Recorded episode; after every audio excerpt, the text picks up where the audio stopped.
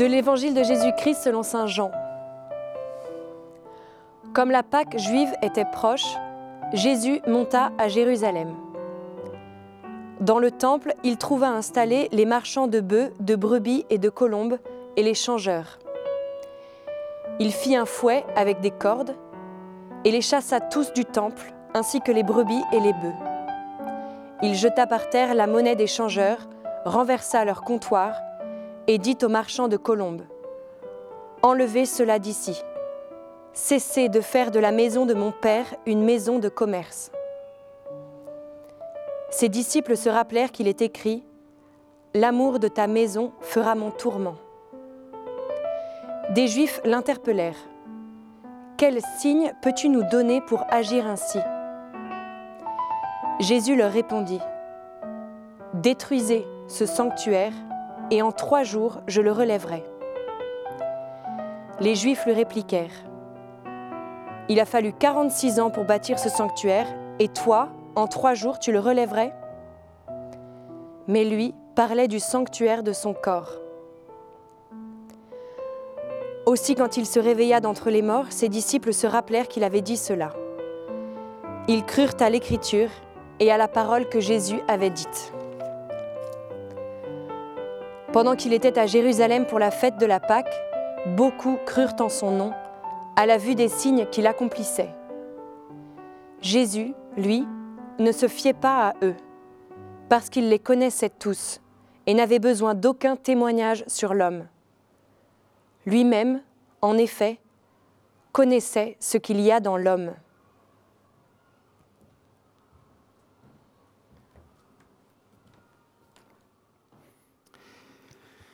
En ce troisième euh, dimanche du temps de carême, nous, nous entendons l'évangile de Jean. C'est un peu surprenant puisque nous avons commencé avec l'évangile de Marc et que nous sommes dans l'année Saint-Marc. Mais voilà, l'évangile de Marc est un peu plus court que les autres évangiles pour tenir sur toute une année.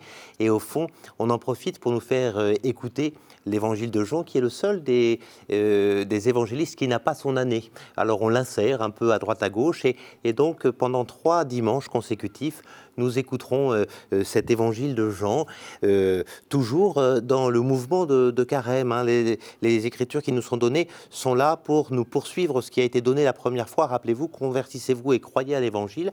Ben voilà, ce chemin de conversion continue. Nous avions la semaine dernière l'idée de véritablement rentrer dans un chemin libre. et cette semaine, voilà que nous avons un autre geste aussi étonnant que celui de la transfiguration qui a lieu avant dans le ministère de Jésus puisque nous sommes au tout début de l'évangile de Jean, au chapitre 2, pour la première fois où Jésus est euh, à Jérusalem dans le temple. Et c'est un des épisodes qu'on comprend le moins bien, parce que euh, Jésus semble être en colère euh, et il semble même frapper. Il semble frapper, il ne pas dit qu'il frappe, il prend un fouet, il chasse. Peut-être que la vue, du, fouet suffira au demeurant, ce fouet de corde, et les chasse du temple. Alors, il faut bien comprendre ce qui se passe ici, sinon nous pensons que Jésus fait un peu comme la police du sanctuaire à Lourdes, c'est-à-dire repousse un peu les marchands qui viennent vendre les bricoles à, la porte euh, parce que les petites Saintes Vierges en plastique ou, euh, ou, ou, la grotte qui se retourne avec sa neige, euh, ça n'a rien à faire là. Attends, pas du tout. Hein. Jésus n'est pas en train de faire un peu de nettoyage autour du temple. Ce qui se passe dans le temple est légitime. Le temple de Jérusalem, c'est l'unique lieu dans lequel le peuple euh, juif peut offrir des sacrifices. Et, on offre des sacrifices parce qu'ils sont prévus par la loi. Et on peut apporter euh, euh, des bœufs, des brebis, des colombes, et on les trouve sur place et on les achète. Alors il y a une monnaie qui est propre au, temple, hein, d'où l'idée d'avoir des changeurs. Et on va acheter cela pour pouvoir l'offrir en sacrifice. On l'apporte au prêtre qui le sacrifie sur l'autel. Et donc vous voyez, c'est une activité légitime, normale, et c'est cette activité-là que Jésus semble euh, repousser. Euh, et, même, on peut le dire, il va la, rendre en quelque sorte caduque. Euh, il, renvoie l'activité normale du temple. Alors on comprend que ça scandalise euh, quand, Jésus fait ça, bien évidemment, et c'est la raison pour laquelle ceux qui sont là et qui, voient les choses en, disent, mais quel signe peux-tu nous donner pour agir ainsi hein? Il y a des juifs qui sont là et qui disent, mais, mais si tu fais ça, on voit bien que c'est un geste prophétique que tu veux faire, un geste qu'on appelle même un geste de, de, de zèle, de zélote, hein, c'est-à-dire ceux qui font des gestes un, peu, un peu excessifs, si vous voulez. On voit bien qu'il y a un geste prophétique. Qu'est-ce que ça signifie? Et c'est là que Jésus va dire cette phrase assez étonnante, hein, Détruisez ce sanctuaire et moi en trois jours je le relèverai. Donc il propose que le sanctuaire soit détruit, ce qui au demeurant sera le cas, puisque 40 euh, ans plus tard, on le sait, les Romains arriveront avec Titus hein, et détruiront le temple. Et, donc Jésus est en train de dire, au fond, ce sanctuaire dans lequel on offre des sacrifices d'animaux, il est arrivé euh, au bout de, son œuvre, qui était, euh, au fond, d'anticiper le seul sacrifice valable, qui est celui de mon propre corps. Hein. En trois jours, je le relèverai. Et on nous dit à ce moment-là que parlait du sanctuaire de son corps. Et quand il se réveilla d'entre les morts, les disciples se rappelèrent qu'il avait dit cela. C'est-à-dire qu'au fond, Jésus est en train de dire, euh, et il le manifeste par ce geste qui est extrêmement fort hein, au début de son ministère, il est en train de dire, euh, euh, il n'y aura plus besoin de sacrifier des animaux, de passer par le sang de, de sacrifier des animaux. D'abord, ces sacrifices sont souvent un peu imparfaits, comme nos propres sacrifices. Quand on essaie de, de faire des choses, on se cherche souvent un peu soi-même. Il y a vraiment cette idée que dorénavant, un seul sacrifice suffira.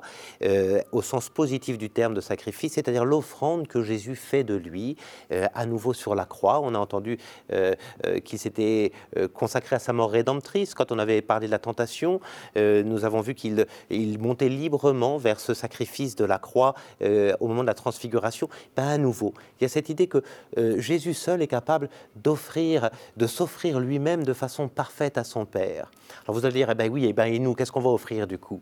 Eh ben on va rentrer dans cette offrande. Et c'est ce qui se passe à chaque messe, à chaque Eucharistie, euh, où euh, nous avons le corps du Christ ressuscité. Et nous nous associons vraiment hein, au moment du, du, par lui, avec lui et en lui, par Jésus, avec Jésus et en Jésus, à toi Dieu le Père. Nous nous offrons à Dieu par Jésus parce que c'est le seul qui est capable d'offrir un sacrifice parfait. Mais en revanche, si nous nous associons à, son sacrifice, euh, si ceux qui participent à la messe eh ben, vont, vont pouvoir euh, euh, vraiment offrir leur vie aussi de façon libre. Voilà ce qui est proposé ici. Vous voyez, on continue à monter petit à petit jusqu'à la croix et on est en train de euh, vraiment d'évacuer tout ce qui est croix euh, euh, abominable d'un sacrifice demandé par le Père. Et de plus en plus, on comprend que Jésus veut s'offrir lui-même pour permettre à tous les hommes de s'offrir et de vivre leur vie en offrande totale au Père.